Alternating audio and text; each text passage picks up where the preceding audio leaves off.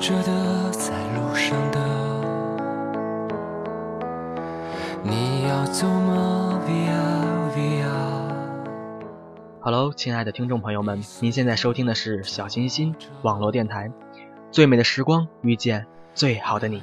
暑假季已经慢慢的走入了它的尾声，而开学季已经渐渐了步入了它的新的时代。在这里呢，我要祝那些莘莘学子们永恒的一个主题，那就是我们应该怎样去看待成功。谜一样的，沉着的，故事你真的在听吗？我曾经跨过山和大海，也穿过人山人海。我曾经拥有着的一切，转眼都飘散如烟。我曾经失落失望失掉所有，看见平凡才是唯一的答案。在我的印象中呢，没有永恒的成功，只有成功了的永恒。无论是一帆风顺的成功者，还是在成功前备受挫折的成功者，如果其人生被命运所主宰，最终都必然走向失败。而只有勇敢的向命运挑战，才能造就伟大的自我，才能长久立于不败之地。亲爱的听众朋友们，既然我们都已经选择了去学习，选择了用学习在走这种捷径去创造更好的未来，那么我们本就不应该去迷失自己的方向，寻找到自己真正的自己。如何才能寻找到那种成功与失败的标准呢？只有看清自己前行的动力，以及自己所能主宰的能力，我们必然能走向成功的这条道路。人生就是不断遭遇挫折、战胜挫折的过程，不断挑战命运的险峰。而在挫折面前，生活中有很多人都选择了低头认错，把这一切归结于自己的命不好。殊不知，好命源于拼命。就像呃一首台语歌唱的：“三分天注定，七分靠打拼，爱拼才会赢。”一遇挫折，有些人就会灰心丧气的，他们永远都是失败者。而只有那些不服输、敢于向命运发起挑战的人，才是真正的强者。既然我们都已经慢慢的步入了校园，我们都应该用未来去打拼属于自己的一片天空。怎样？在重重的人才当中占有自己的一席之地呢？就是怎样的去看待命运与成功的选择。我还记得英国大文豪莎士比亚曾经说过：“命运给我们自由发展的机会，只有当我们自己冥顽不灵时，我们的计划才会遭遇挫折。而上帝不会给我们太多，不敢挑战的人永远没有成功的机会。”我记得在美在我上高中的时候，有一句话说的是。机会不是靠自己抓住的，而是靠自己怎样去把握的。机会不会偷偷的给予你，它只会给予那些做好准备的人。命运看似天定，可以人影响人的一生，甚至不可以转变。其实实际上，只要勇于挑战，决心成功，就能战胜命运，把不好的命变成好的运，不让自己沦为命运的俘虏。韩裔美籍台球运动员。珍妮特自1993年出道以来，已赢得了世界女子台球协会以及世界台球锦标赛无数个冠军，更曾蝉联世界第一的称号。然而呢，就是这样一位成就卓越的出色女性，从小也经历了数不清的磨难。她在四岁时就得了肿瘤，而十一岁却腿上生了脓包，十二岁时患上了脊椎收缩症。每天呢，只能躺在床上。而十三岁时，为了让她能够站起来，医生在她的背部安装了一个由两根钢条焊在一起的金属支架。之后呢，他又因为颈椎发生了一些突出的变化，以及腰前盘突出，以及肩膀二头肌肌腱炎等，经历了多次的手术。而每一次手术的痛苦，只有他自己了解。尽管命运在他的人生中设置了一个又一个的障碍。而他依然坚强地对自己说：“每个人都是一个十字架要背。既然命运如此安排，不是为了压垮我，而是为了让我在爬起来之后，能有柳暗花明的那一天。”而就这样，他勇敢地向命运发起了挑战。在那些如何去向命运发起挑战的听众朋友们，在我听完这期节目的时候，你是否会有如期一种想象呢，一种发自内心的感慨？我们怎样呢去用勇气去打败命运给我们的枷锁呢？我的命信自己而不信天，由自己而不由天。我相信每个人都会有这种信念。那怎样去打败它呢？怎样去战胜它？怎样在人生的这条漫漫的长路中夺得自己的一席之位呢？十八岁那年，而他结识了台球的运动，并很快被他痴迷。他每天练球的时间都超过了十个小时，而有一次呢，甚至连续练球达到了三十七个小时。最后呢，因累倒并送进了医院。为了掌握最完美的架球杆手型，他每天晚上上床睡觉前都会用塑料胶把手按照标准姿势固定下来。他甚至连做梦都是在打球。命运终于在他坚强勇敢的挑战中胆怯了。三年之后，珍妮特里加入了美国女子职业撞球联赛。当年就进入了该联赛的前十名。接下来，他赢得了一场又一场的比赛，捧回了一座座的奖杯，很快登上了世界第一的宝座。听到这里呢，我想大家会问一个问题：既然经过了这么多的挫折，为什么他还毅然的选择坚持下去呢？他是因为有一种什么样的信念而支撑他呢？在这里呢，我想回答的是。他有一种必胜的信念，他的命信他自己而不由天。既然即使我们遭遇了种种困难，但是我相信上天对每个人都是很公平的，他不会像每个人一样就夺走了一切对于自己美好的东西，他还有一些属于自己没有发现的机会而已。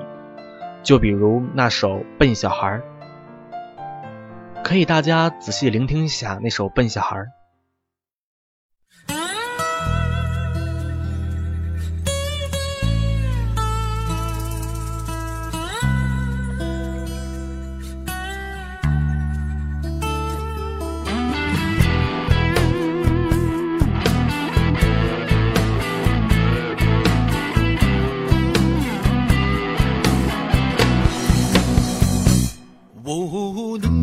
小村外有一个笨小孩，出生在六零年代。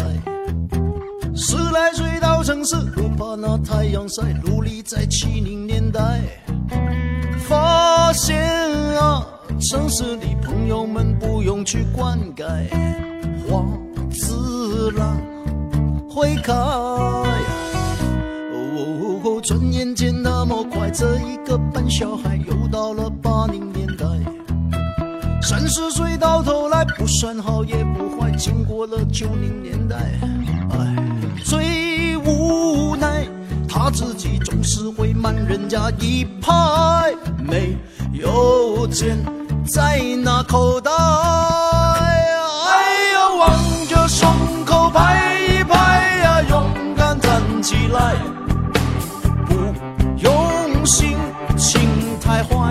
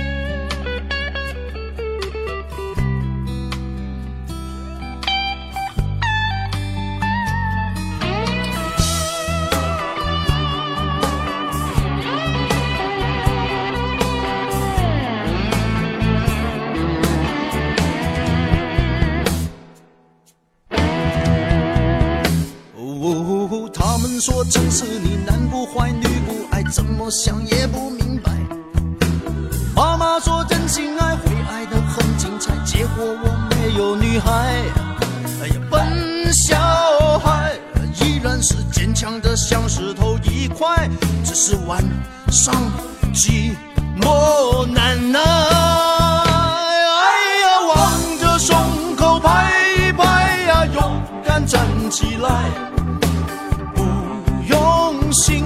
心太坏，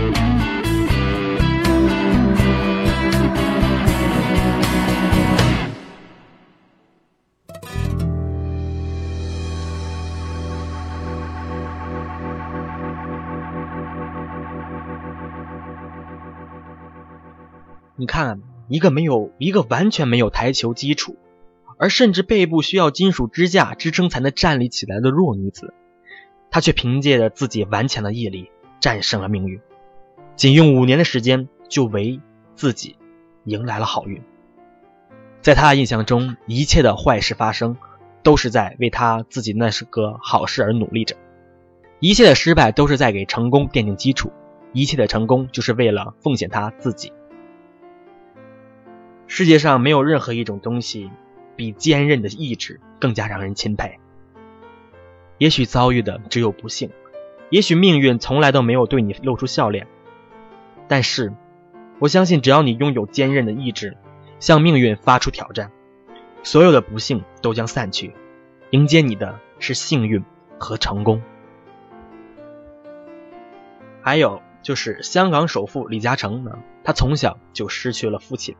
使他的童年蒙上了苦难的阴影，而在他十岁岁那年，一个声称会看相的同乡对他母亲说：“你的儿子眼目无神，骨架瘦弱，未来恐难成大器呀。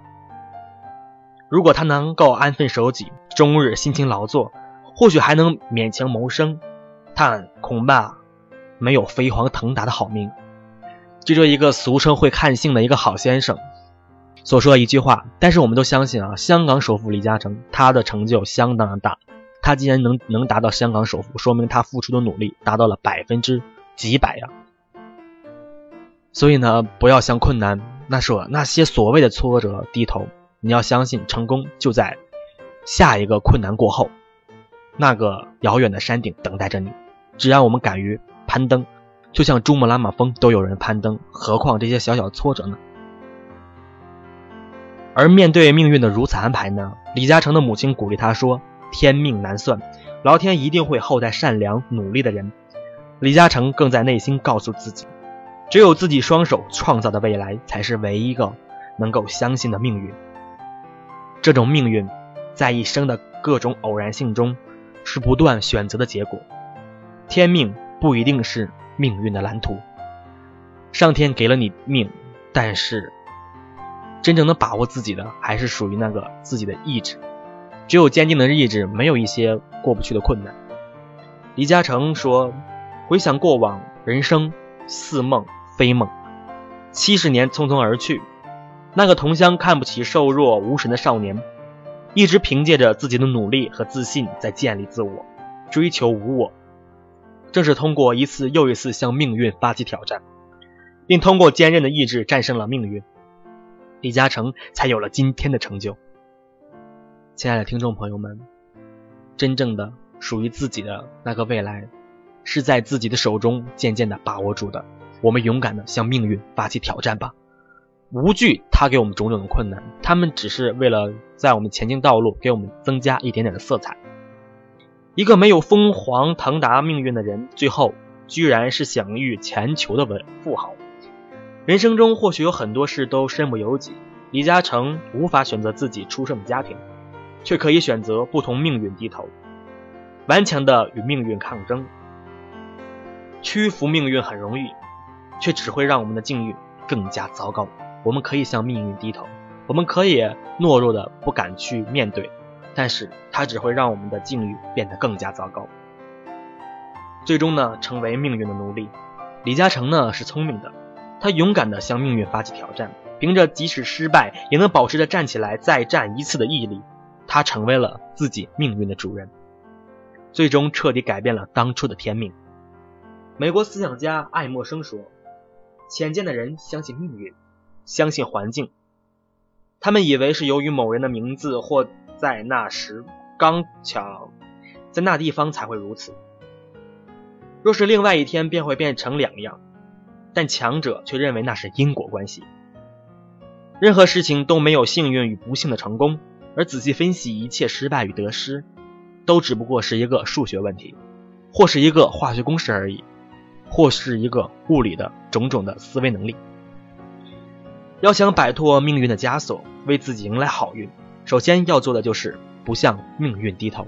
亲爱的听众朋友们，如果相信自己能够创造一个属于自己的未来，首先呢，我们要敢于打破命运给我们带来的枷锁。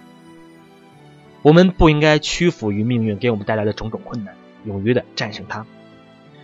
人生中许多灾难和意外都是人们。薄弱的意志所种下的种子，经过一段时间的酝酿而形成的。就比如，当我们进入校园时，我们会在学习学习方面遇到种种的困难，因为每个人都不是一个很牛很牛的天才，都有每个人都不是圣人，都会有犯错的时候。但是，遇到挫折与犯错，我们应该怎样去弥补它呢？我们应该在印象中怎样去克服它们呢？不光学习方面，种种方面，人际交往能力。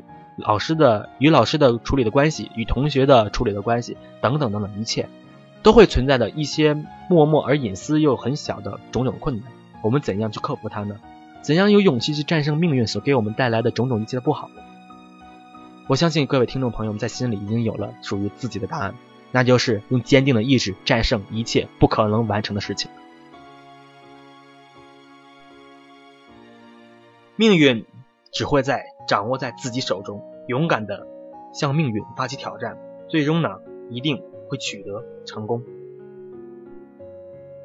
我们的生活呢，它可以平凡，但是绝不平淡。有野心呢，可以让青春永驻。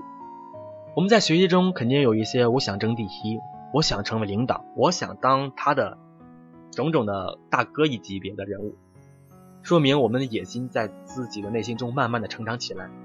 很多人一贯呢把这个野心的这个词汇呢看成贬义词，实际上在职场，野心是什么？野心是动力，而是走向富裕之路的前提，是青春的标志。我相信啊，历来的富翁们，他们无一不是野心家，他们永远都不是不安分的，永远不满足于现状。指南针磁化后，被一种神秘的力量支配着，指向同一个方向，永远指向那里。人的身上这种神秘的力量都是进取心，进取心不允许你懈怠。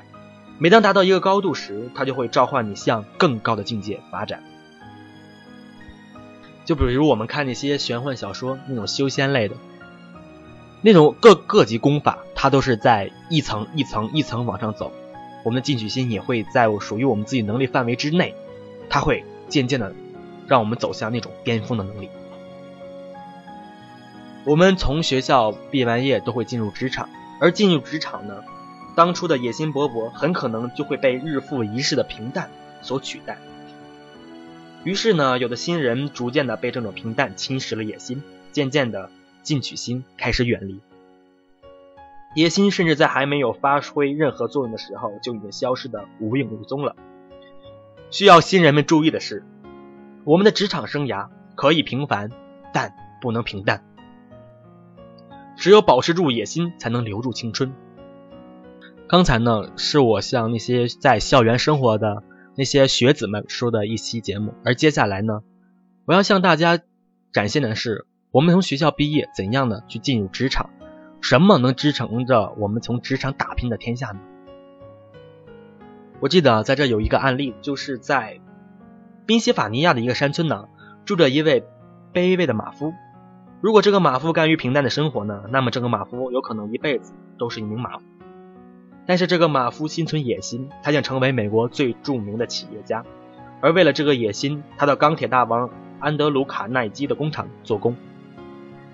当时他自言自语地说：“总有一天，我要做到本厂的经理，我一定努力地做出成绩，让老老板来主动地提拔我。”他拼命的工作，努力使自己的工作产生的价值。而超过了自己的薪水。他下定决心，以十分的乐观的态度，心情愉快的工作。而在他三十岁的时候，他成了卡耐基钢铁公司的总经理。三十九岁时，他又出任全美钢铁公司的总经理。就是这样一种野心，一种敢于向命运打破那种常规，使他支撑了自己，完成了一个个又一个个的艰难的困难。他没有向屈服的命运，他没有甘于自己那种懦弱的内心，使自己变得平凡。他虽平凡，但不平淡。他就是查尔斯·齐瓦伯先生。他成功的秘诀是有一颗不满足现状、不断进取的野心，在不断鼓励，使他能够一步一步的提升，以达到自己的目标。他从不把薪水的多少视为重要的因素，而是更看重新的职位和过去的职位相比，是否前途和希望更为远大呢？就像现在的社会上，看于那种安于现状的人很多很多，比如考上了公务员，他没有那种积蓄的向心。积极的那种进取心，他只能平凡的做一个小职员一辈子。如果他有种野心，使他自己的动力感觉到一定一定疲乏呢？我相信他会不断的从实习生到正式员工，到经理助理，到经理，到等等等等，没准最后那个总经理就是他的位置了。如果一个人甘于平淡，那么就不会拥有真正的成功。莘莘学子寒霜苦读，期盼能够金榜题名。运动员盼奥运会能拿到世界金牌，正是因为他们不满足于现状，不安于平淡，要让野心生效，才会有成功的可能。安于现状会随波逐流，对大部分未被利用的潜力无动于衷，得过且过，那么他就不会创造出什么成果。很多人说性格决定命运，而在职场，欲望决定人生。换言之呢？你对权力、对金钱的野心有多大，你就能走多远。就像那些歌唱人员，他们说，舞台有多大，取决于他的心有多大。我们中的许多人从年少时意气风发，一步步的退到了碌碌无为的职场底线，面对激烈的竞争手足无措，甚至被淘汰出局。实际上，在平凡的生活中，我们不妨让自己有点野心。野心其实是一种敢拼敢闯的动力。是内心焕发出来的生命力，则是青春的象征。亲爱的听众朋友们，我相信你们在收听这期节目的时候，你们自己的哪野心也在蠢蠢的勃发当中。去吧，去在职场中拼一把。人的一生三万六千天，最多了。但是呢，怎样使自己能在平凡中去寻找那些红红火火的运动时光呢？还是靠自己，怎样去打破这种常规？好的，节目呢已经渐渐的接近了尾声，在这里呢，我想提醒大家的就是，我们用勇气去敢于打败一切，勇气使我们有于战胜困难的信心，我们有种野心，使我们自己的动力在渐渐的勃发当中，让我们不要辜负自己。内心的那种期望，一直走下去吧。我相信你的家人会一直陪伴着你，走向属于自己未来的天空。这里是小清新网络电台，最美的时光遇见最好的你。小清新全体工作人员预祝大家有一个美满的未来。再见。你要去哪故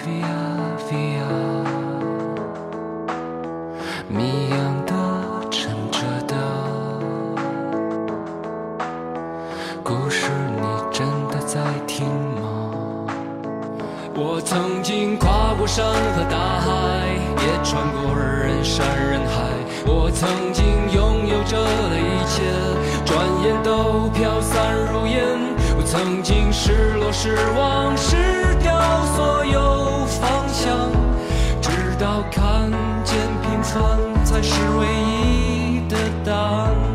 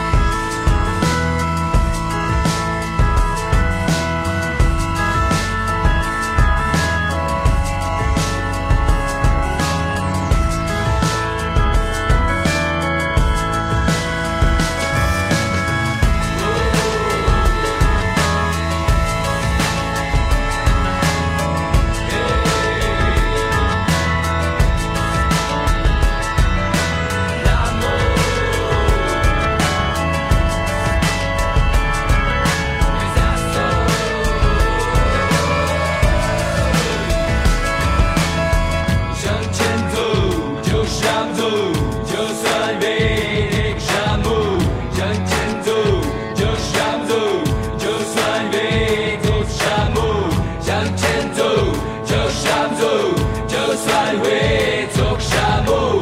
向前走，就想走，就算会。我曾经跨过山和大海，也穿过人山人海。我曾经拥有着的一切，转眼都飘散如烟。我曾经失落、失望、